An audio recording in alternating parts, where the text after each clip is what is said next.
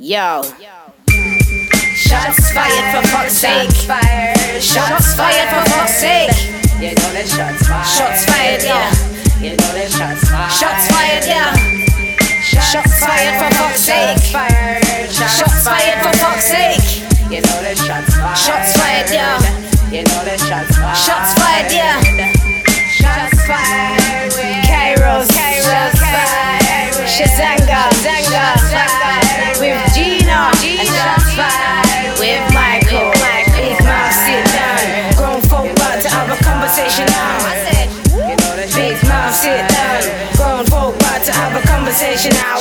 Shots fired. I'm Michael Morgan. We're back in the building with Shots Fired. Chisanga Malata, G, and Kairos. What's going on? We are corporate today. All four, the four musketeers are back in the building. What's going on, fellas and ladies? I'm all good. I'm all good. How are you?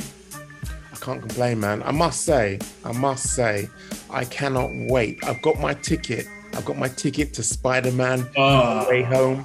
Brother, I am I'm like a kid at Christmas right now. I just cannot wait. So yes, all is good. And then directly after that, more than likely be going to the press screening of The Matrix. So oh, it's awesome. all good in the hood. Obsidianblack.com for those news, views, and reviews. And that is why I'm so hyped right now. See when you uh, when I watched the trailer, um, when oh, Octavius says hello, Peter. That like oh, I got like chills down my spine because yeah, oh man. So I I I, I can't wait. Obviously, we know like a major premise of what's going to happen in the film, but that hasn't dampened my excitement in any way, shape, or form.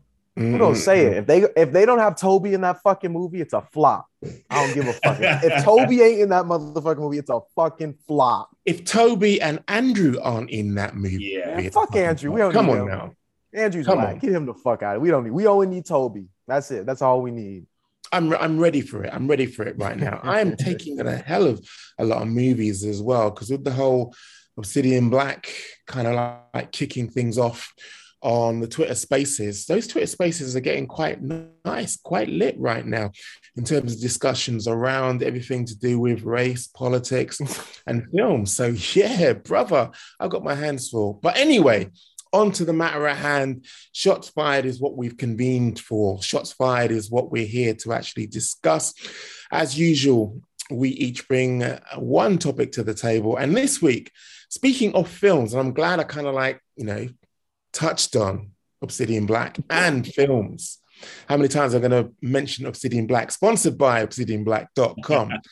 but um, I recently took in Halle Berry and her new film, excuse me, Bruised. Now, Bruised, very, very quick synopsis, follows the plight of a down on her luck mixed martial artist, Jackie Justice, who's freshly kicked out of the UFC and is trying to get her life back on track because she now has uh, people to look out for other than herself. Her son, who uh, she's been estranged from, has been living with their father, has now met an untimely death and is plonked on her doorstep. So, this is a redemptive tale of Jackie Justice in her search to actually claw her way back to her previous status, and that is previous glory. Anyway, I know everybody um, has something to say about it, but I just really wanted to touch on what people on Twitter had actually kind of like um, given as their view because quite a lot of people wanted to chime in about it. I put this out there earlier today, and basically I was saying, look, I'm going to put you on blast, I'm going to put your names up in lights. And what people have said about it is this. Right. Benny Blanco, um, he said, honestly, bro, um, didn't think it was bad if you're not expecting sorry if you're expect if sorry if you're not expecting wall to wall mma it was okay. Halle does drama pretty well. This was no exception. It was real life problems that mma fighters can relate to and the choreography was unbelievable. Just snatching just a couple of other reactions to it. Um Eno Eno. Eno Ha really hard, or sorry, really tried hard to enjoy it. Too many sharp narrative pivots. It didn't build up to her final battles either. I'm just supposed to automatically care about Valentina's character in the few minutes of screen time they gave her. Now, first of all, I want to touch on the good. I don't want to be overly negative considering what we did to destroy several films which we have talked about previously and had the director of one of those films telling me to forget his number or words to that effect. I want to say something good about this film. And that is look, for a director to actually bring this to the screen is no mean feat. You'll know yourself as a videographer, Kairos, it's hard bringing your creative work, your embodiment, your hard graft in front of people and for them to appreciate it. But it's hard to bring it to that in terms of mass audience. So that gets a plus in my book. The fact that Halle Berry directed this, acted in it, I really do feel, you know, kudos should be given to that as a particular effort. So that's the good I've got to say about it. I want to go around for those of you who have seen it, um, and perhaps to those of you who've purposely avoided it, um, just touching on the good aspect of this. I'm going to start off, first of all, with Kairos, touching on the good. Quick question. So, um, w- did she fight Valentina when she was in the UFC? Or was that No. someone else who whooped her ass? No, uh, it was someone else who whooped her ass, and then she fought Valentina. Again, plot spoilers. If you haven't seen the film, you may want to fast forward through this section. She fought Valentina in Invicta.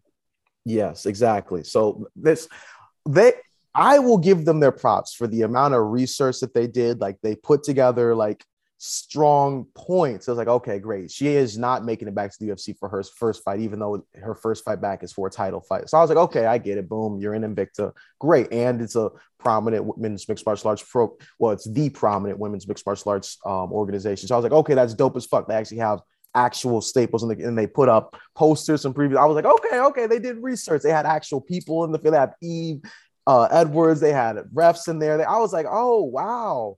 But but the story, the everything else, I'm just like, can't shit just be going good for you motherfuckers? Or why should always gotta be negative in these fucking? Why we gotta keep showing black trauma? I'm, I'm just like, bro, listen, it was already bad enough that you were with your coach and he's a, an abuser, but then you didn't learn your lesson. As soon as you got free of him dating someone who's in a position of power over you, you date your other coach. What the fuck are we doing? Like, what is what is this? This doesn't this doesn't make sense. How is how are you free from being in a controlling environment and relationship just to be able to be a captive again in another controlling environment from a coach? This shit don't make no sense. This shit don't make no sense whatsoever. whatsoever. Okay. Okay, pump the brakes. We're gonna go into the bad in a minute. Okay, you all right, I'm segued into the kind of swift. We're still sticking with the good. I want to say something positive. I want us to feel kind of like uh, as though we have actually given it a fair shake in terms of the good aspects of it. So, G, the good aspects of it. Well, I have not watched this film yet, and I don't know if I plan to. I really don't know if I plan to. I'm a fan of MMA, but not necessarily um, MMA movies. And I only really watch them when Mike makes me because then we have to discuss it on the show. so, but what I will say that's good about this so far is that one, this is directed by Halle Berry. Um, I support that. One, because she's a woman. Two, she's a black woman. So I'm on board with supporting her with her first endeavor as far as uh, directing a film. Love it. Secondly, I love that this movie is about a woman in mixed martial artists. We have not really seen that in a lot of MMA or boxing movies outside of maybe like Michelle Rodriguez, which she hasn't done recently. So it's kind of nice that like Halle Berry has picked up from her work, Michelle Rodriguez, and is now focusing on a woman in mixed martial arts. Third of all, I like that Invicta is involved. I like that they, um, you know, they got some love and there's and there's some truth to Invicta being involved. Just like Kairos said, they are the premier women's league. So I love that they're involved. And lastly, I like that a woman superstar is in this film. I like that they picked Valentina to be in this because when you're done watching this film, if you're new to MMA or if you're just intrigued by what you saw, you can go ahead and watch uh, Valentina really kick somebody's ass and really see how great she is and one of the best fighters in the UFC and maybe all of MMA. She's up there. So I love all this exposure for women. No, I, I, pretty much, I pretty much just want to echo uh, both Karis and G's sentiments uh, on this. I think, in particular, uh, the highlighting of Invicta FC because, sadly, as as as, as we all know, if uh, if the, the, the general public only associate mixed martial arts with the UFC. So it's good to see the premier women's organization uh, in, in, in the sport getting its just dues. And like from the small snippets that I saw as well, as Karis mentioned as well, you saw posters, you saw like they they they they uh, they made a concerted effort to to highlight the promotion. And as as G said. Um, I'm glad that they did the, the female aspect of it because it's very rare that I'm not, now that you mention it, I can't recall uh, a single female fighting film if I've ever watched one. They're all it's all a male dominated space. Maybe it's just because of predominantly male fan base or what have you. But it's good to see uh, it's good to see a, a, a woman head, uh, headlining that for, and it's refreshing as well. But um, I think, as you can tell from what I've, what I've got to say, I think I've got more in the in the negative comment column to say than I do positive. So I'm gonna send this round robin back to you, Mike. Okay, so we're now on to the bad. We've looked at the good, we're looking at the bad now before we move on to the ugly. But on the bad, one of the things that I was immediately struck by was the formulaic way in which I think Kairos touched on it earlier, in which we were looking at trauma. And I personally have had enough of black trauma movies. I'm tired. I'm drained. Give me something uplifting. Give me comedy. Give me something that isn't pornographic in terms of we are fixating on black trauma. And this is titillating. This is tantalizing. And this is entertaining. No. That is too formulaic. We've been down this beaten track. We have actually overdone this. I just feel as though it's time for something new. I love the fact that it was coming from a woman's perspective, but give me something more than just trauma. So that for me was the bad. Let's go the opposite way round now. Let's go to uh, to, to, to Sanga and then G and then Kairos. Yeah, because I think Karis is gonna he's gonna explode. Set it off, right? At the end. Look, from the the fighting scenes of which I've seen, it's first and foremost, I should preface by saying it's difficult for uh, to to have fight sequences look realistic in any film, in any film, let alone uh, combat specific films, which traditionally don't really get huge budgets unless you're um, unless you're pretty much you're a Creed film. Like unless you're one of the Creed, like if well, well one of the, the two films that have come out, you're not really getting a, a major major Hollywood budget for. Uh, for, for the films, but the some of the fight scenes that that I saw, it kind of I think it was barely a step up from Never Back Down. Do you remember watching Never Back Down that came out? What what was it like 2006, seven or eight around around then? and like at the time the fight scenes looked okay but now like I, I think I watched it maybe I think it was one of my pandemic watches. I was so bored. I, I, watched everything and I watched it, and then I went back and watched it, and I just thought, "What the what the fuck is this? This none of this is realistic whatsoever. like whatsoever." Um, yeah. So my main gripe is the uh, the the the fight sequences, but yet again, as I as I prefaced beforehand, it is difficult to to make them look realistic in, in, in this day and age, and especially if you're coming from uh, from watching the UFC week in week out, and you, you, obviously you see the the best of the best go at it, and you see these uh, well, which they are, the choreographed choreographed um, scenes, and maybe I'm just being a stickler and just thinking that certain transitions don't happen the, the, the, way that they did they, they played out in the scenes or, or what have you but yeah the the fight the fight scenes kind kind of stunk, but I'll again I'll give I'll give uh, a little bit of a pass because as I said it's uh, it's probably probably a low budget film, so I'll, I'll, give it a pass in that sense. I don't think G and Kairos are going to be as nice and kind as I am when it comes to it. So I'm interested to hear what G has to say before Kairos blows the roof off this motherfucker. Yeah, I think I think G wants to talk about the fact that Halle Berry is a pretty horrible fucking actress to begin with. You know, as even though I can give her props for you know directing this movie, which I'm really happy that she did, unless Halle's playing a crackhead like in Raising um, Isaiah or the crackhead in Jungle Fever, I really don't think she's a really good actress. Every time I see her in a movie, she's a panic call taker, some horrible ass movie or some shit. But honestly, unless she's a fucking crackhead, I don't think she really does a good job acting.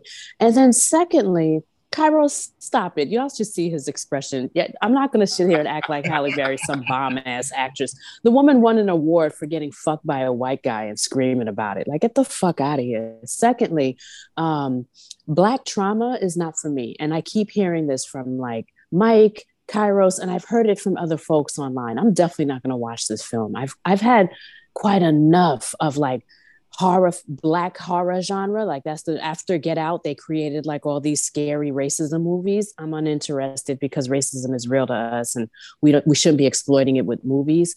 And lastly i saw some of those fight scenes like in a trailer or whatever. I'm good. It looked utterly ridiculous and being that a, when you're an MMA fan, to me, it's hard to watch those films because we're damn near experts. I can call out a Kimura. I actually know how to defend it just by looking at it, not even doing it. Like that's how much we know MMA for, you know. So it's really hard to watch like a choreographed scene, especially with Halle, who's never trained and Valentina. So it's just kind of whack to me. But like I said, there like there is some good about this film. Even though I can shit on it, I'm really happy that Halle got her hands on this and directed it, though.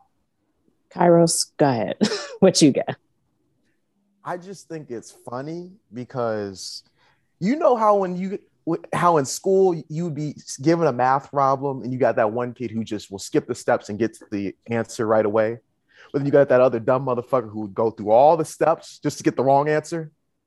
That's That what would be this me. movie was. That that okay. I'm, well, I'm sorry. That was I'm sorry. But I'm I'm just using it as a. that was what this movie was. They had all this research that was put into making it. What's the word? Whatever, whatever word. They did all this research to make this movie look as legit and realistic as possible for MMA, and it wasn't legit and realistic for MMA. Why the fuck is Halle Berry in, in mount and then goes for a fucking armbar? Why the fuck you like you're getting your ass with the entire fucking fight, and you need to win some points. And instead of trying to get some ground and pound in while Valentina's fucking hurt, you go for a fucking armbar. She reverses you and gets on top of you. Bitch, what the fuck is you doing? Grappling is supposed to be your thing. The whole premise, they were talking about how, oh, your grappling is the X factor. We gonna get it on the ground, but how do you get it on the ground? She's fucking getting Gabby Garcia in a fucking Imanari roll and fucking heel hooking her and then headbutting. It's like, okay, you got the ground going for you. Bitch, why the fuck you ain't working on the ground then? Why the fuck you out here striking? Why are you Is this a bad movie? What the fuck are we? What are we doing here? And another thing that I got a problem with this movie is this. Okay, there's a lesson to be learned about being in bad relationships and power dynamics in relationships. But then you, like I said before, you repeat the exact mistake you made at the beginning of the fucking movie. Now you're just dating your coach. I don't give a fuck that your coach knows how to fight. I don't give a fuck that your coach is a good coach. You're still dating your coach. What the fuck are we doing? I guess it's realistic though, because in MMA that is a real fucking thing. Like that, that is some shit that does happen, and some shit some people don't fucking learn their lessons. Well, I guess it's realistic. I guess, but that doesn't take away from the fact that it's fucking stupid. I also don't like the fact that they just they force songs. They okay. I get it. I get it. I get it. There are so many things that we need to do to help empower people. But the force feeding of certain songs in this fucking movie was just, it wasn't it. It was like, okay, you got young MA on it talking about fucking people deep. You got fucking people talking, making try. It's like the music that doesn't fit the shit just because it's high energy and this is fucking. I didn't like it. I didn't like the song choice. I didn't like a lot of the shit. I also didn't like the fact that I don't, It's okay if I swear this shit? Or are we? Of course. Yeah, of course, We've man. done that at the start. Okay, yeah, okay, that's true. I don't like the fact how when the fucking father or her boyfriend takes the fucking piano and breaks the shit, and then they try to make him be like a nice, abusive guy. You know what I mean? Where it's like, oh, I never done that to you before. I was like, oh, you're so fucking abuser. Why are we doing this shit? Why just make him be a bad guy? Why we gotta make it conflict? The motherfucker's a bad guy. He's an abuser. He's an abuser. Why you gotta, oh, I never done that before. I didn't mean it, baby. I'm like, no, fuck that shit. Fuck be a bad guy. Just be the bad. Like I, it was too much of lukewarm. Like, oh, we aren't gonna go right into that, but we're gonna like it on the. I didn't like the shit. I didn't like the shit. They had weights, and I didn't like the fucking fact that you had access to professional fighters, but didn't use professional fighters for the opening scene unless like that shit didn't look professional to me. That opening scene didn't look professional to me at all. It didn't. I didn't like the fact that Halle Berry was throwing fucking kicks. Like I, I didn't. I don't know what shit she was throwing. That other person was. I didn't like the shit. I didn't like the way she was throwing the fucking kicks. I didn't like the way some, some of them strikes were being thrown. And I don't know who the fuck the choreographer was. I don't know why Val didn't say, uh-uh, don't throw that. Just just box. Just box. Or just shoot for some. I don't know what the fuck they were thinking. But this was one of the worst mixed martial arts movies of all time. Don't ever talk about Never Back Down not being good. Never Back Down is top tier. Both of them are top tier. Embattled, Embattled, or Embattlement, whatever it's called. That was not a bad movie. Yeah, yeah, I know. That was not a bad MMA movie. That was a good MMA movie. Like Kai, eight- it's been it's been like 14 or 15 years since that came out, right? Surely. yes, and it hold that is not a bad MMA movie. It holds true. Okay, but, but what my, my gripe is that you would have thought that with the uh, the the progression in chore- choreography and cameras and filmography in general in that time, that the shit would be better. Like it just made, but lo and behold, it's not. It's not. It's Yeah. not there. It's like I wouldn't even say this is in the top five best MMA movies. I wouldn't. It would. I don't even think it's top five. There's only like five movies that are MMA. like I'm just saying, but whatever. I'm, I'm not gonna keep doing this. I'm not gonna put down women and what they tried to do. But goddamn, exactly. they made it hard. You're making it hard for me to defend it. yeah. uh, Well, well, okay. Top five MMA movies off the top of your head. I think for me, I probably put Warrior at number one. Um, maybe because of the storyline. The storyline's actually decent, and uh, the acting by Nick Nolte, especially you know when he's playing the bit where he's the the drunk the drunk dad where he has the relapse. I thought that was good. Uh, and probably never back down. One, two, and three. I, I've not. I watched the third one on the on the plane to Los Angeles the other week. Uh, all right, I mean those are the only, only MMA movies I can think of off of my head. Mm. Do y'all like the Jose Aldo movie? I couldn't get through. uh, Gee, I I, didn't I it. liked it. I didn't see it. I couldn't get through it. Like I didn't see it. Is it the opening scene like they're driving in a car or whatever? Then literally, I stop there. I stop there. I do this. I can't do this. How you start a movie then stop in 20 seconds? Right. What the fuck? maybe, maybe about two, three minutes of fight. Like it was, it just that bad. I, I just It's it's bad. But I think all MMA movies are bad. Like I can't even come up with a top five list. I just think all of them are terrible. And I prefer boxing movies. I like The Fighter. I like Rocky Four. I like Rocky Five. Um, there's another one, Cinderella Man is amazing. Like I feel like they take more time to make really good boxing movies rather than you know the MMA movies that we get. But the Jose Aldo movie was like just nostalgic and kind of cool to see like him on the regional scene in, Mex- in Mex- excuse me Mexico. What the fuck wrong with me? In um Brazil.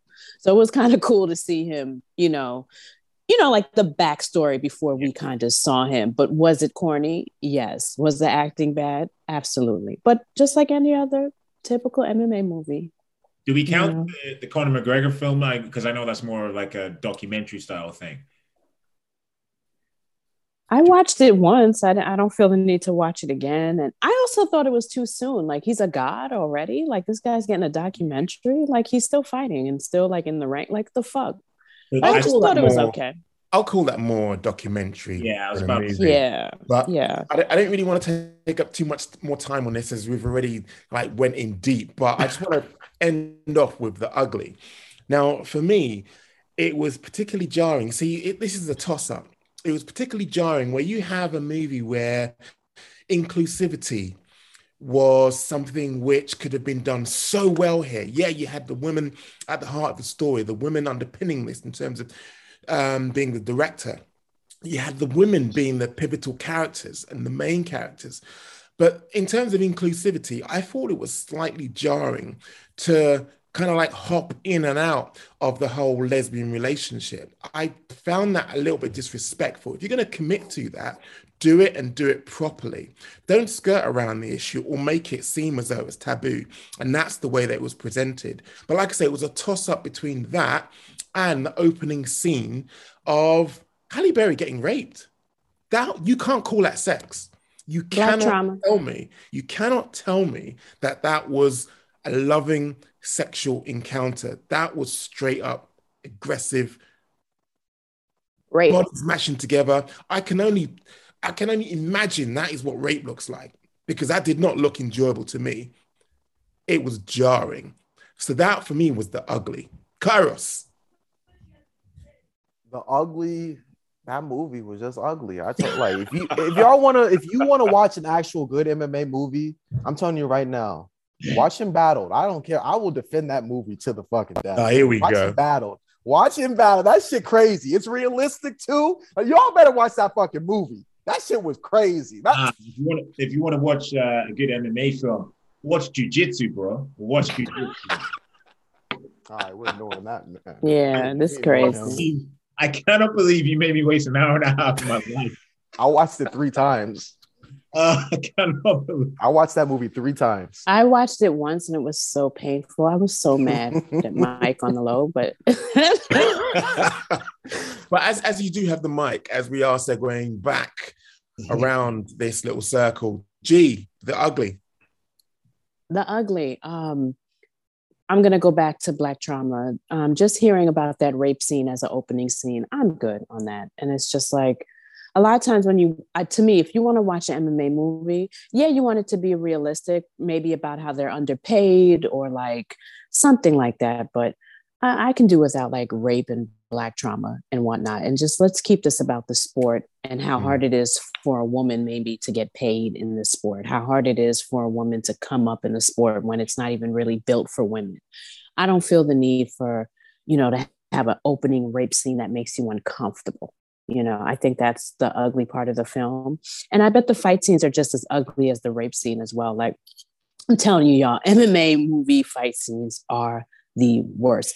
Even in the boxing movies that I mentioned that I like, their their fighting scenes are ridiculous. Don't forget Rocky taking these full-on CTE blows flush to the face. You know, so like even good boxing movies have exaggerating scenes, but they they're written so well that you kind of can ignore them. And I just wish we spent that much time on MMA scripts too, so that we can overlook how just ridiculous the fight scenes are, but we got a good storyline. And here's another boxing movie to watch. There's one about Robert Duran that I watched recently, and it was really fucking good. So put that on your list as well. And maybe start watching some boxing movies like me, because I can't fuck with MMA movies. Sanga, Ah, the ugly. the oh, I've already said my, my- said my piece in the ugly. Okay. Oh, Mm. but first and foremost, Detroit Urban Survival Training. Yo, I'm, I'm gonna go. I'm actually that's pretty close to me. I'm actually gonna go there to take a picture. Okay, all right, all right, all right. No, I was just saying it anyway. That that's not my topic. That's not my topic. But Oh man, this- got me all excited there. Oh, just real quick, guys. I'm only I've got 45 minutes left with you, so I might need to Okay. hop in on a segment real quick. all right. My I didn't sec- know we was going to talk about Bruised for like two hours though. Like I tried to move it on. I ain't know. talk about it. Uh, That's good, maybe, though, maybe Mike. then, maybe then, if that's the case, you should go next so that we don't miss your Yeah, segment. I, yeah, I think so. Because around 4:15, I gotta go. So, I, being that I brought up Jose Aldo, let's keep talking about him. So, we all know that Jose Aldo is fighting Rob Font this weekend at UFC Vegas 44, and much to my surprise, I'm seeing a lot of hate or like. Uh, I get the impression that fans don't really appreciate him, and I'm like, "What the fuck? Like, it's Jose fucking Aldo? Are you serious?"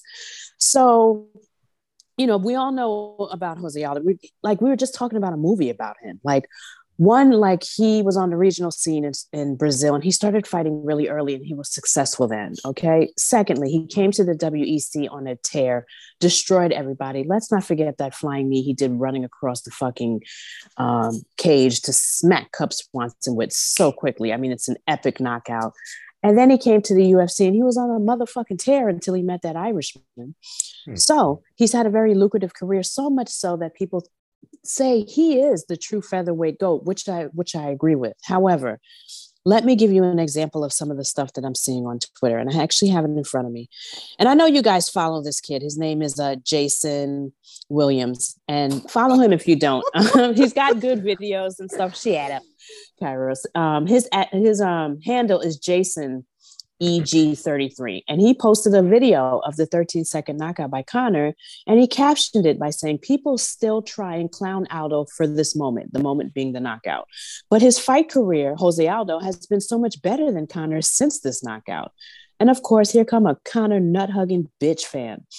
His name is, uh, I shouldn't say his name. I'll say his name. Fuck these people. No, fuck these people. They posted okay. on Twitter. It's a public. Fuck these people up. Say his name fuck that. I'm gonna say his name. His name is Mike. His name is Mike, and his handle, his handle is the with two E's, red velvet. Look what this bitch ass said. He said Aldo literally has been a non-factor since this moment, the moment being the 13 KO, second KO. I barely remember who he has fought. Basically, I don't even know his record, and he probably isn't even making much money. This post is an L, Jason. Bitch, did you just start watching yesterday, Mike? What the fuck you mean you don't remember who the hell he fought? He just won. And then secondly, he dropped down to bantamweight and he's pretty successful and he's about to fight someone at the top of his division and could easily get a title shot if he beats this guy. So what the fuck are you talking about, Mike? Please stop being an ass. And the thing about it though is like Mike is probably a new fan because that's what new fans do. They kind of just discredit everything Jose, Jose Aldo has done, which I find incredibly annoying. So here's my question for the group How has the thir- 13 second KO from Conor affected Jose Aldo's legacy? Has it affected it in a good way? Because since that loss, he dropped down to bantamweight and he's still a motherfucking contender. Or did it create a bunch of fucking bitch ass fans like Mike that discredit him because of that 13 second KO? So, one more time for the group. How has this 13 second KO from Conor affected Jose Aldo? And I'm gonna start with Chisanga. I said it at the time after the after the fight. I said it to my friend, and I'll, I'll, I'll say again that knockout was the most devastating to a legacy in in mixed martial arts history. That third those that 13 mm. second stoppage erased everything in the mind, erased everything Jose Aldo did previous to Conor McGregor in the minds of of uh, of, of, casual fans. It, I mean, I'm I'm my heart rate is going up just just yeah, it was going up hearing hearing that fucking dumbass Mike say whatever. I'm sure he might be a nice person, but he said that his comments was fucking dumb as shit. To, right? Like yeah. I'm sure you're a cool dude and we respect yeah, you, exactly. but that yeah. comment you was fucked up. You up. ain't no cool dude. You a bitch. you a bitch. No, I'm sure he's a good kid. It's just, it's yeah. just you can't say that about a goat. And then if you don't know about his legacy, then familiarize yourself outside exactly. of the 13 second by, KO, bitch. Exactly. By by, um, if you're using, if, if, well, if, if that's if, if that's the barometer of, of, of greatness and what we're using, then then everything Conor McGregor did, becoming the first two-weight world champion, uh, and everything else, knocking out Aldo in 13 seconds, was made irrelevant by Khabib murking him at UFC 229. Do you know what I mean? Like, yeah, it's it doesn't apply that way, and I'm sure Mike would not agree with you, but would agree that Jose Aldo he doesn't even no, remember I'm, the last person he fought. Oh yeah, I'm I'm, I'm, I'm just using the the parameters mm-hmm. that set to me, right? That's the thing is, I just can't believe well, Jose Aldo has what seven defenses of the featherweight title. No, in fact, I'm not even going to say seven defenses of the UFC title. He has nine defenses of the UFC title because obviously the UFC absorbed the WEC and he defended the title twice. So he had like so he has nine defenses of uh, of the of, of, the UFC featherweight title, and he was just in a of barring the last two rounds, he was in a closely uh, contested fight with with uh, well the man who many people believe have the best boxing in the UFC, Petr Yan, and he held it. He more than held his own for those first first three rounds. I just think the slander towards Jose Aldo is it's purely based on that 13 second knockout, and it's completely wrong. It's completely wrong to dismiss to dismiss the a, a greatest of all, or potentially greatest of all time featherweight legacy. I believe for, and I saw Aaron Abrasa put out uh, a poll the other day And thankfully, a lot of his followers agreed with me that Jose Aldo is the greatest featherweight of, of, of all time. And then obviously you can imagine all the arguments. Well, he lost to everybody else in there, blah, blah, blah. But the fact that everybody, when they think of Jose Aldo, they just think of that Conor McGregor knockout. I understand newer fans doing that, but I think it's a knock on you that I, I think if you become a fan of a sport, you you can't just be up to date with this present and the future and what's and who's up and coming. You have to you have to uh, have a you have to give it the respect and go back and go through the annals of the sport to truly understand well, a where it is and b how the fighters have progressed and then subsequently give them their respect for where for where they currently are so i think fighters who completely write off Jose Aldo's uh, Jose Aldo's legacy and all this body of work beforehand. Fighters, I mean, uh, fans who do that, I think they're doing not only themselves a disservice, I think they're doing the sport a disservice. And some of them, uh, you know, I mean, I don't like to swear, but some of them are making some bitch ass comments from uninformed, from an uninformed point of view. I'm gonna go. I'm gonna. You know what, Mike? I'm gonna go with you because I'm gonna let Cairo set it the fuck off. But go ahead, Mike.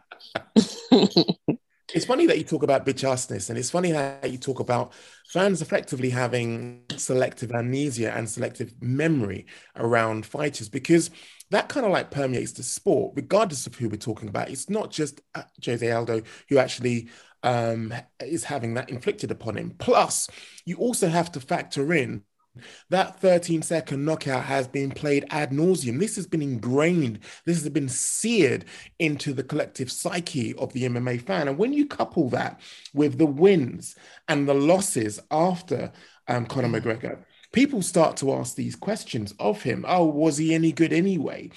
One against Frankie Edgar. Oh, he should have won that anyway because Frankie Edgar was an aging fighter on his way out. So people kind of explain away that greatness there. But also, when you look at Max Holloway, Max Holloway lost.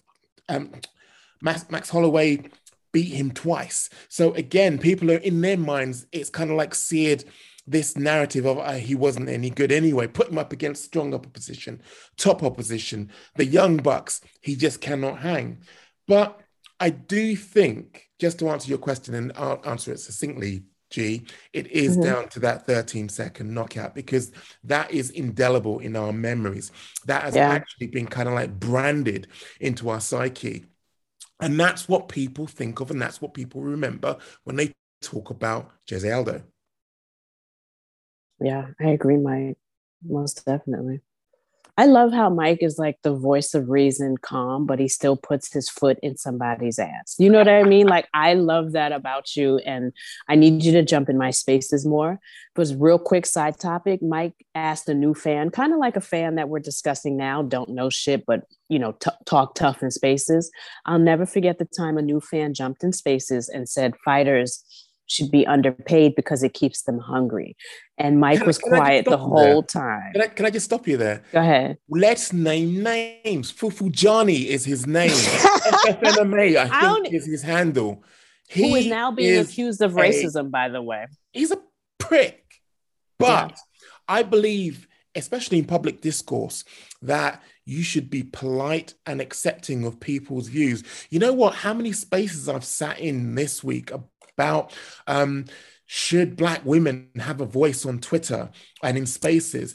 Um, come and ask me anything. I'm a white nationalist. I sit there. I jumped in both those gr- I, chat groups, by the way. I, I love those spaces because I'm learning about how ignorance festers in the US and how ignorance jumps from person to person because of misinformation.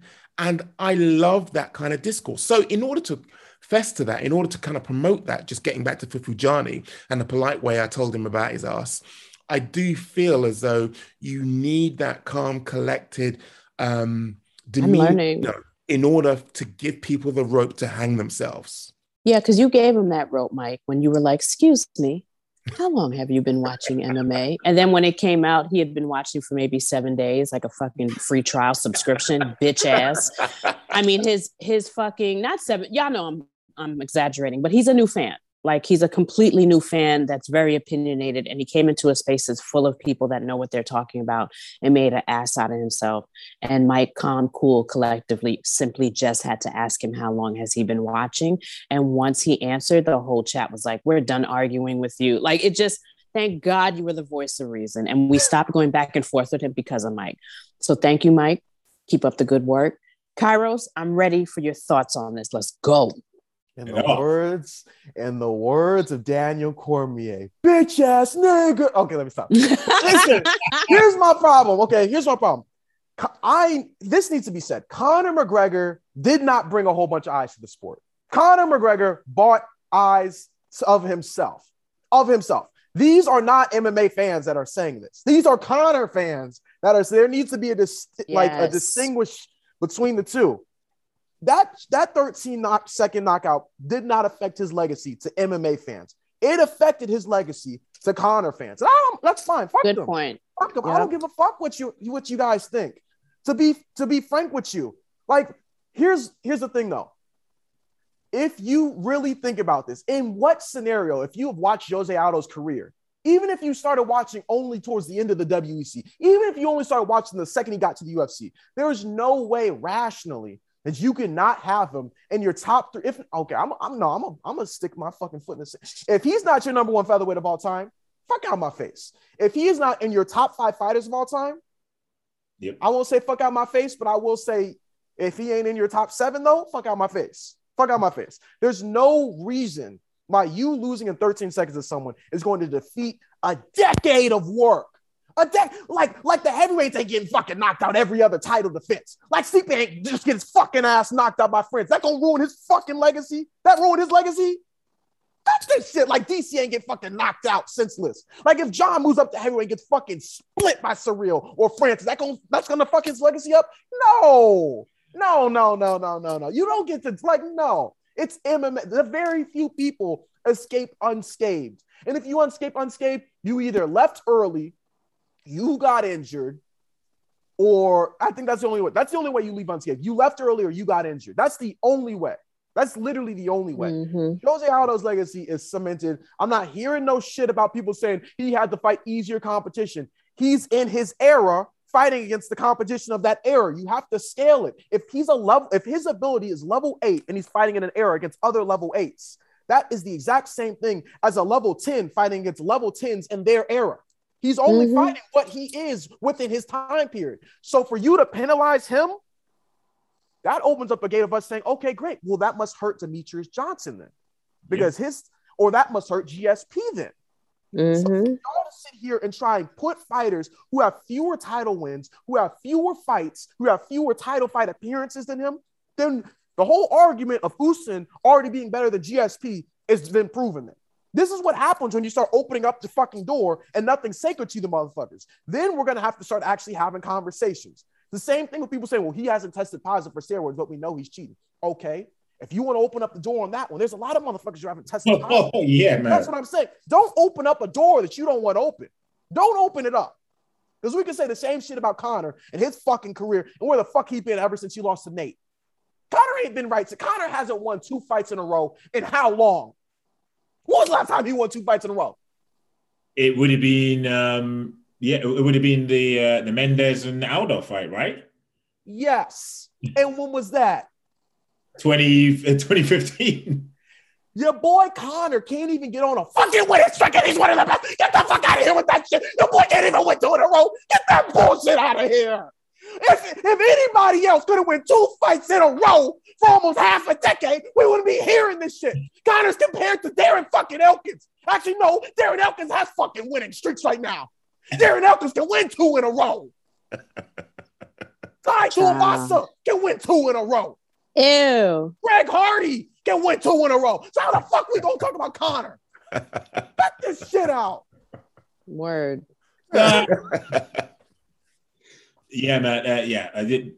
Kairos, I think you. I think you put it uh, succinctly in your in your own way, and and you you you you summed it up perfectly. Um, Aldo could only beat the the level of competition that was in front of him at the time, and let's not forget the level of competition that's put in front of him at the time was very good. I think where some people from who who are uh, who are Aldo fans to begin with in WEC and in the UFC, there's a couple there's a couple um, I'd probably I'd say hipster reporters who are like, oh well, Aldo was awarded the W the the, the UFC title. He wasn't he wasn't champion. He, wa- he didn't earn the championship. A criticism that was leveled. Uh, Mike, oh my god. Who said criticism that? was What, leveled what, what, what, what reporter the said that? greatest British boxer of all time, Lennox Lewis, because you remember uh, who vacated the WBC title. I can't remember what it is. Riddick Bowe. He didn't want to fight Lennox Lewis. He vacated the title. So then the WBC gave the title to Lennox Lewis. Lennox was the best heavyweight on the planet at the time, but people were still like, oh, well, he didn't earn it. He didn't earn it. Like he, he didn't earn it in the ring. So I think that's what people still do to, to Jose Aldo wrongly. But at the same time, there was no UFC featherweight division. Uh, there's no UFC featherweight title for him to, to earn because it wasn't a division until they bought the WEC. So, man, yeah. Any You wanna Jose? Aldo, any any Jose Aldo uh, slander, you can direct at me at Chisanga underscore. and I'll, I'll come for your ass. I'll come. or I should have said what Aljo said. I'm coming on that ass. Oh wa- wow. No, I'm not obviously. Okay, I'm kind of keen to get G's perspective on the remaining topics because I don't want her to go without giving her her, her two pennies. So who's not who's up next? I'll go next. My topic's quick. Quick, quick, quick. Who's the best rapper in MMA right now? Bryce I'll, Mitchell. I'll wait. G first. I want you to answer. Who's the best rapper in MMA right now? Nobody. Them, them, Nobody. No, said- no, I no, said no, no, no, no. Who Yo, the best all the- rapper in Who the MMA best They right now? trash. They all tra- You want me to pick between Tyron Woodley and Bryce, and then There's who's a the bunch other guy? There's who's There's- the bald headed? Who's the bald headed guy that Kelleher. be? Brian Kelleher. He's he actually can. I feel like he can actually rap a little bit, but I would never download his music or anything. I'm just I'm just basing it off of MMA. You know, like you know, like when you when you work someplace and you're like, who's the prettiest woman? But it's really just the standards of where you work. It's not necessarily women you would sleep with. You know what I'm saying? Like, and that's what I'm doing here. These rappers suck. All MMA rappers are trash. Oh, and if you have to force me to pick, it's the white boy Kelleher. That's Although I would telling you, download okay. none of his music. I'm, or I'm listen to it now. right now. that's You the have- book. Yo, they're gonna Who? get mad at that. Who? Who? You say it again. That Dustin Poirier raps?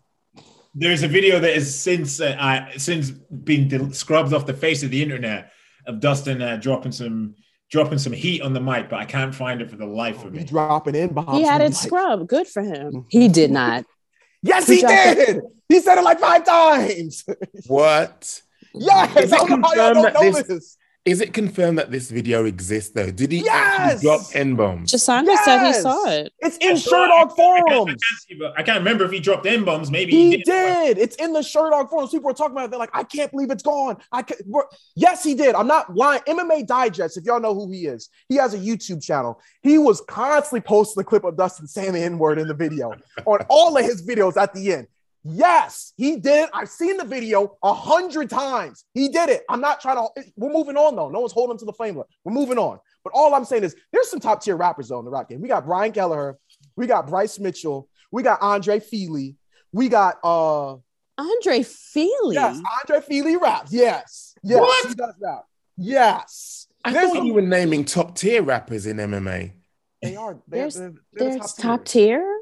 Yes, they're the top tier. Anyway, I, I'm interrupting you. I'm keen for G to jump in. Go Yeah. on. Jump into what, man? Like all these people, yo, they're terrible to me. I listened to fucking Bryce's little snippet from Ariel's tweet today. Trash. He sounds like any other SoundCloud rapper, um, just with like a hillbilly redneck accent. Like no type of flow. Oh my god. Just it's No. to me like we're giving him props for just doing something. No. If if, if if he was if he was not no. Bryce, we if he was not Bryce, Mm-mm. none of you would be checking for this song or bumping it. Stop. Mm-mm. no.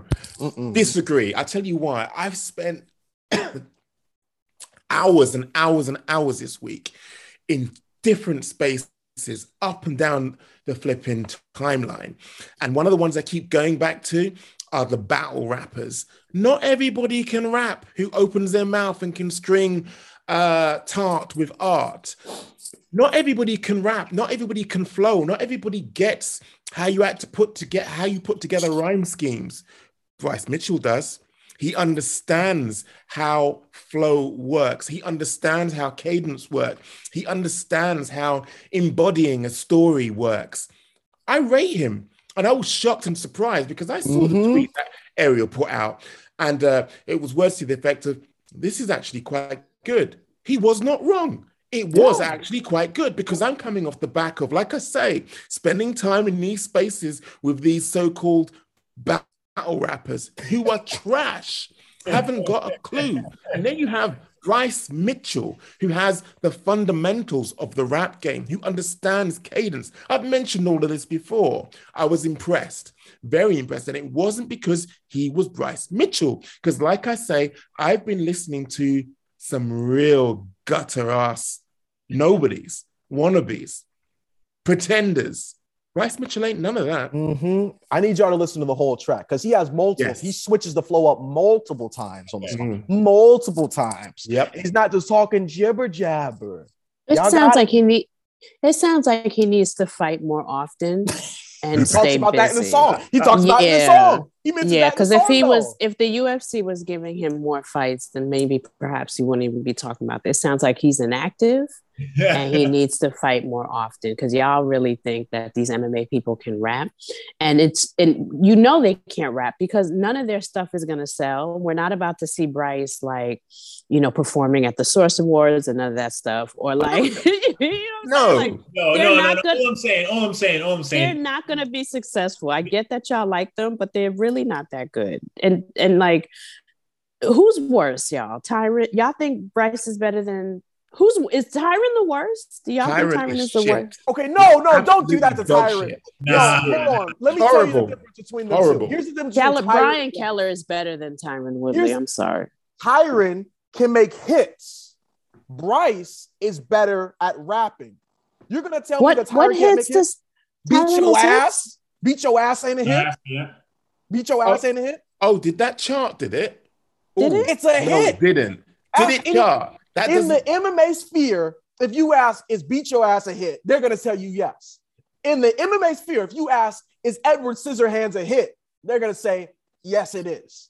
In That's the MMA song? sphere, Yeah, yes. he's Tyron right. Woodley on Edward Scissorhands. Yo, you gotta figure it out. That shit go hard. Anyway, but Bryce, I'm telling you, Bryce is a better rapper, but he can't make it. That's the difference. Drake isn't a better rapper than 99% of the game, but he is better at making hits. He's better, and that's Tyrant. Tyrant is the Drake in MMA rap. That's what he is. That's his Let- thing. Let's You squeeze in. first. Let's squeeze in Chisanga because, as I say, I want to get. I want to get full fat G. I don't want to diet. I don't want her to leave before we get this uh, show off today. Um, oh, so you want me to go to my topic? I thought you wanted me to. No, no, no. I want you to. no, no, no. We're Answer- talking about Bryce. Oh, yeah, Bryce. exactly. Um, And then go to your listened- topic. look, I, I listened to a 40 second clip. It kind of like, and I kind of agreed with what G was saying. It kind of sounded like it was just some, some The usual. you'd hear from some local boys in Arkansas. Do you know what I mean? Like on, on SoundCloud, SoundCloud. That's what it sounded like. But if Kairos is saying that he switches up the flow and whatever, I've got to give it a, an, on, an honest, uh, honest listen to. So I'm not going to criticize. I'm not going to criticize. I'll reserve. Okay. judgment. Okay, you can come back to me. Uh, oh, not next week because I'll be in Trent. I'll be flying to Vegas. But You getting Uh, married again? nah, Four times. nah, gee, I'm broke. I can't be doing that shit. Yeah, but just so happens you get married 15 times. Yeah. Hold on a minute. Kairos, aren't you supposed to be drinking? You have got some shots to do, my man. You thought I forgot. I didn't forget You anything. I I told you last show. I came with a bottle last show and you just ignored me. And I was like, Oh, what? Off camera. Yeah. I, I- I really saw No, that. off when I was anyway, setting up, I okay, okay. Anyway, Listen. go on. C- continue. I got You- something you- special. You I were going to pour that out whilst, whilst we go to the next segment, and that is Chisanga. Let's go. So I, we probably should have done this at the beginning of the show, um, but we'll we'll circle back. Obviously, it was the inaugural Triller Triad Combat Triangle Dorito Cage thing, ring thing. Not Dorito Cage. Yeah, D- Dorito Dorito ring. That's what I should have called it. It looked like a Dorito gum or whatever, like a Dorito octagon or whatever. I, I don't know, but um, yeah, there were some interesting fights in it. You obviously had Kubrat Pulev against Frank Mir, Mike Perry against Michael Seals, and the return of uh, well, a man who was I wouldn't say a boogeyman, but he was on his way until he lost, and then he subsequently left the UFC uh, to becoming that way. Albert Tumenov. Remember, there was a time when nobody wanted to fucking fight Albert Tumenov in the UFC, um, and also that was another good win on Leon Edwards' record that people uh, that people uh, Sleep on. that people sleep on that people sleep on. But anyway, anyway, yes. So I caught the highlights of, of it. I don't know if any of you uh, stayed up, Mike. I don't know if you stayed up to to watch the inaugural Triller Try Combat fight. Did Hell no. oh, what what, I watched it. You, you watched it? Okay, so Mhm. there's a couple things that there were a couple questions that I had uh, to, to, to after after watching the highlights. I was like, first of all, who the fuck came up with the idea of, of a triangle, like of like of physically a triangle? Because A Dorito. a Mhm. Dor- a Dorito, yeah, basically, because I just it it looked like like once you get caught in the corner, you're pretty much fucked. Do you, do you know what I mean? Like you, you, you're pretty much fucked. Like if you get like right into the corner, there's like no way to, to get out. But anyway, that that's a that's another side. Did note. they ex- did they explain that concept, that triangle? I haven't seen any explanation. Maybe there has been one, but um, I'm not 100 percent sure. What? Sorry, I'm just distracted. What is that you're drinking, Kairos? That looks It's like twisted a tea. beer. What is no, it? It's twisted tea. I don't drink beer. What is twisted tea? Push your tea. Tw- Twisted tea. Twisted tea, not Twisted push tea. Absolutely. Twisted See, tea. we we done talked about rap so much. Mike just saying, Mike saying any push a tea. It was all alcohol left in the house. We had family over, so they drank all my stuff, and I wasn't leaving the house to buy something new just for the day. But this push your tea, that doesn't look like shots. It counts. It's alcohol. We'll we'll let him it's it's Let- alcohol juice. Plus, I got stuff to do after. I can't be wasted. Going back to the the uh, Triller Triad thing, we all saw the um, the stoppage in Frank Mir Kubrat Pulev. Um, if you could even call that a fight. Um, so sad. yeah i just i i, I just want to like i'm i'm i'm seriously of the belief that if triller keep putting on some of the type of fights that that they're putting on that they might very well be dealing with a serious serious traumatic brain injury i i I- truly I well and truly believe that because I lo- love Frank Mir. Obviously, he was UFC uh, UFC champion, but there is no way in hell that he should have been in the same. You shouldn't have been in the same arena as the man who just fought Anthony Joshua less than a year ago for the unified heavyweight titles. He's he's 28 and 2 yeah, when he 20, fought Frank Mir. and he's only lost to Joshua and Vladimir Klitschko. Those are the only two losses in his career. So he's not even a washed up boxer. Like it's not like he's actually very legit talented. yeah, competitive heavy. So it just baffled me that that Triller would put a 40 year old Frank Mir who's had multiple, multiple surgeries. Remember, he had that motorbike accident as well that fucked him up for years. And he'd uh, obviously he'd been on a bit of a skid. I know he he.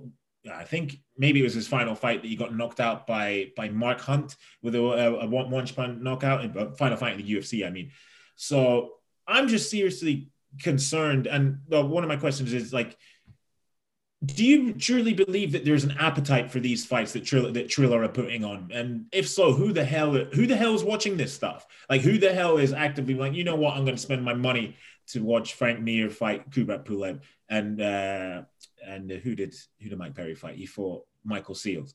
But I mean, and that that could have gone either way. Like Michael Seals was a former, I believe, light light heavyweight uh, title contender as well. Yeah. I mean, yeah, That's kind of surprised he lost too to Mike Perry. Mike, Mike, Mike Perry was surprised he won anyway.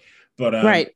yeah, so go, go, I'm, I'm, I'm, digressing anyway. But a, do you believe that eventually, if Triller keep going the way that they're going, that they're going to have a, a serious, uh, well, a serious injury on their on their hands soon enough? And B, who the fuck is paying for this shit?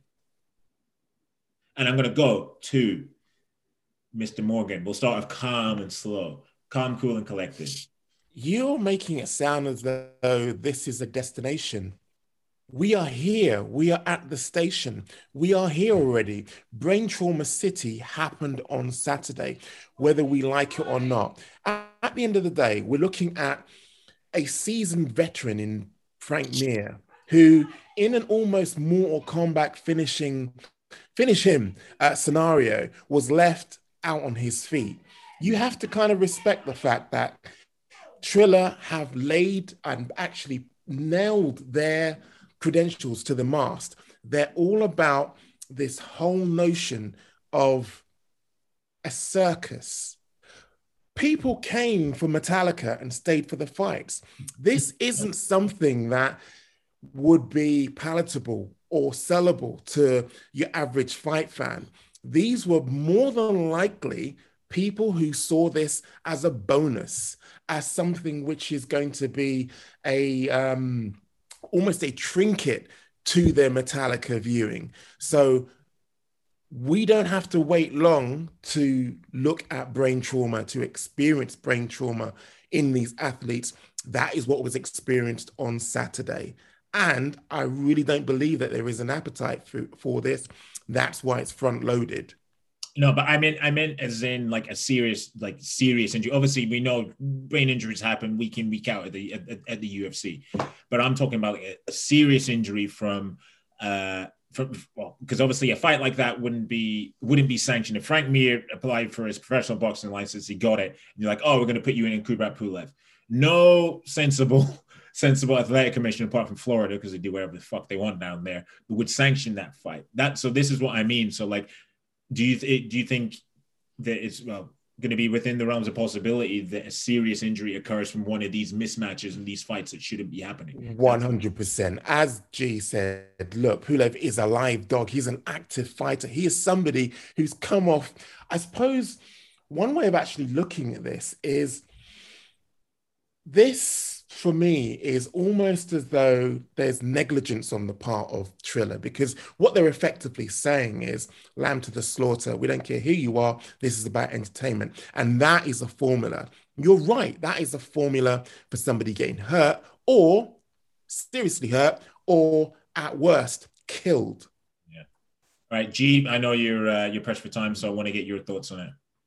Yeah, I do think we are going to eventually see some type of serious injury from these Triller fights because we're already seeing that in bare knuckle um, fighting in that organization.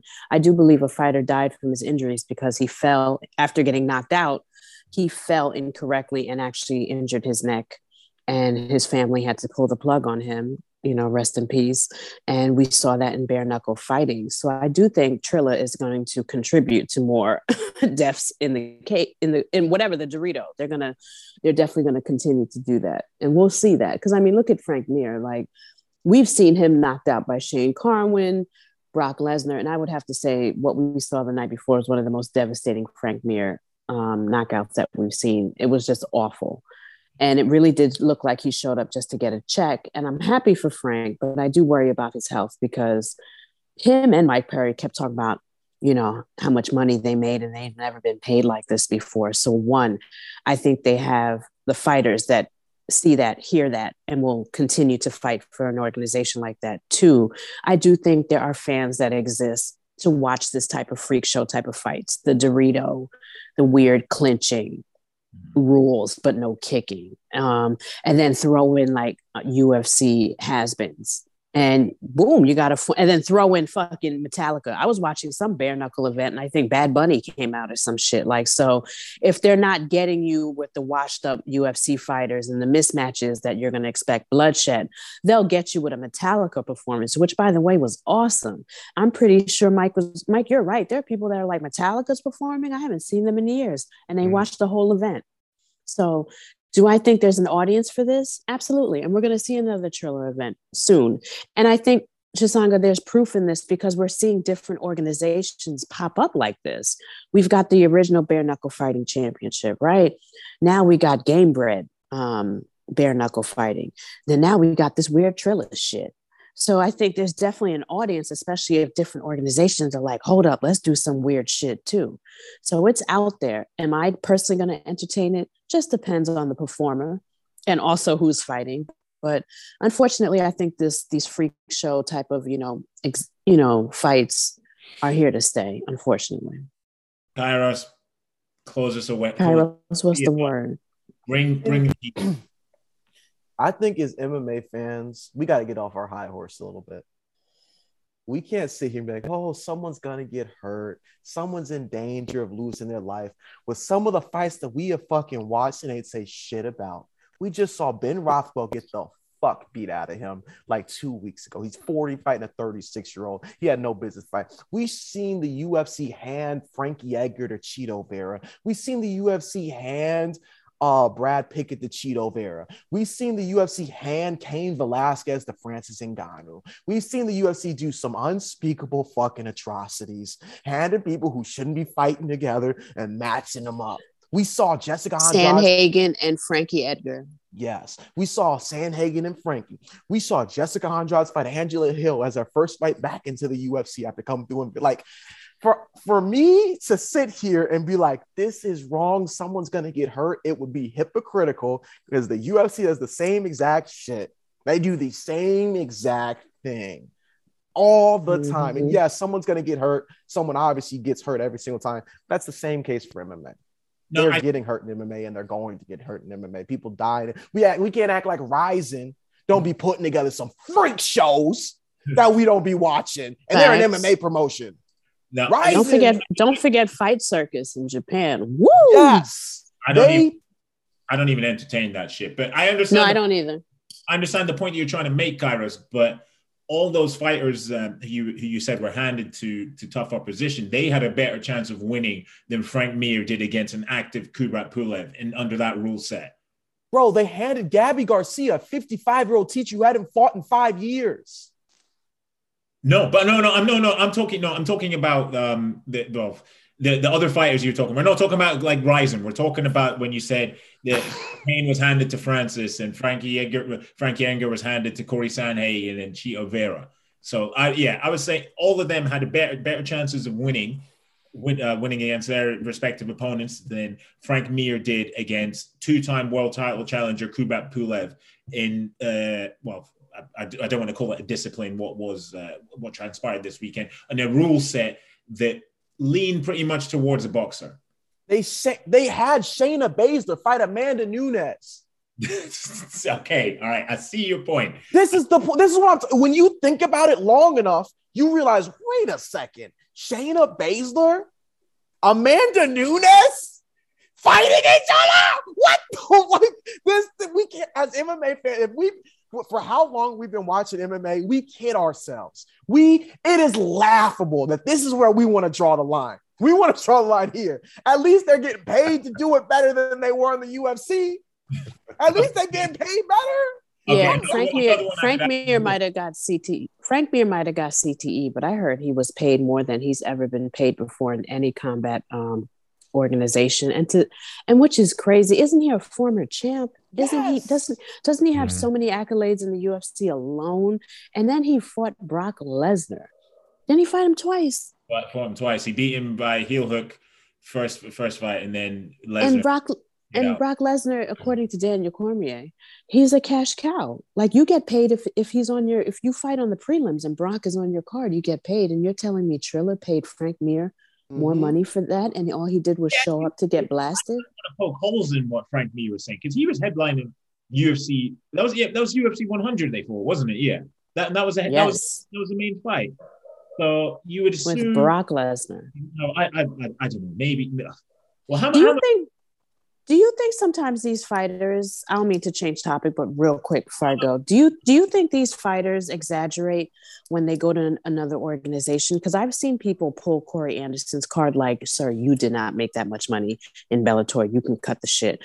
And I've seen other fighters kind of follow suit. So when a fighter's like, "I make more money now than ever," are they lying just in, because they sad and upset they're not in the UFC no more? well, I think maybe they lying? I think they're encompassing everything. The, the all the sponsorship money that they're making. Mhm. There was a time when UFC fighters would make more money from the sponsors that they had on their shorts. Oh.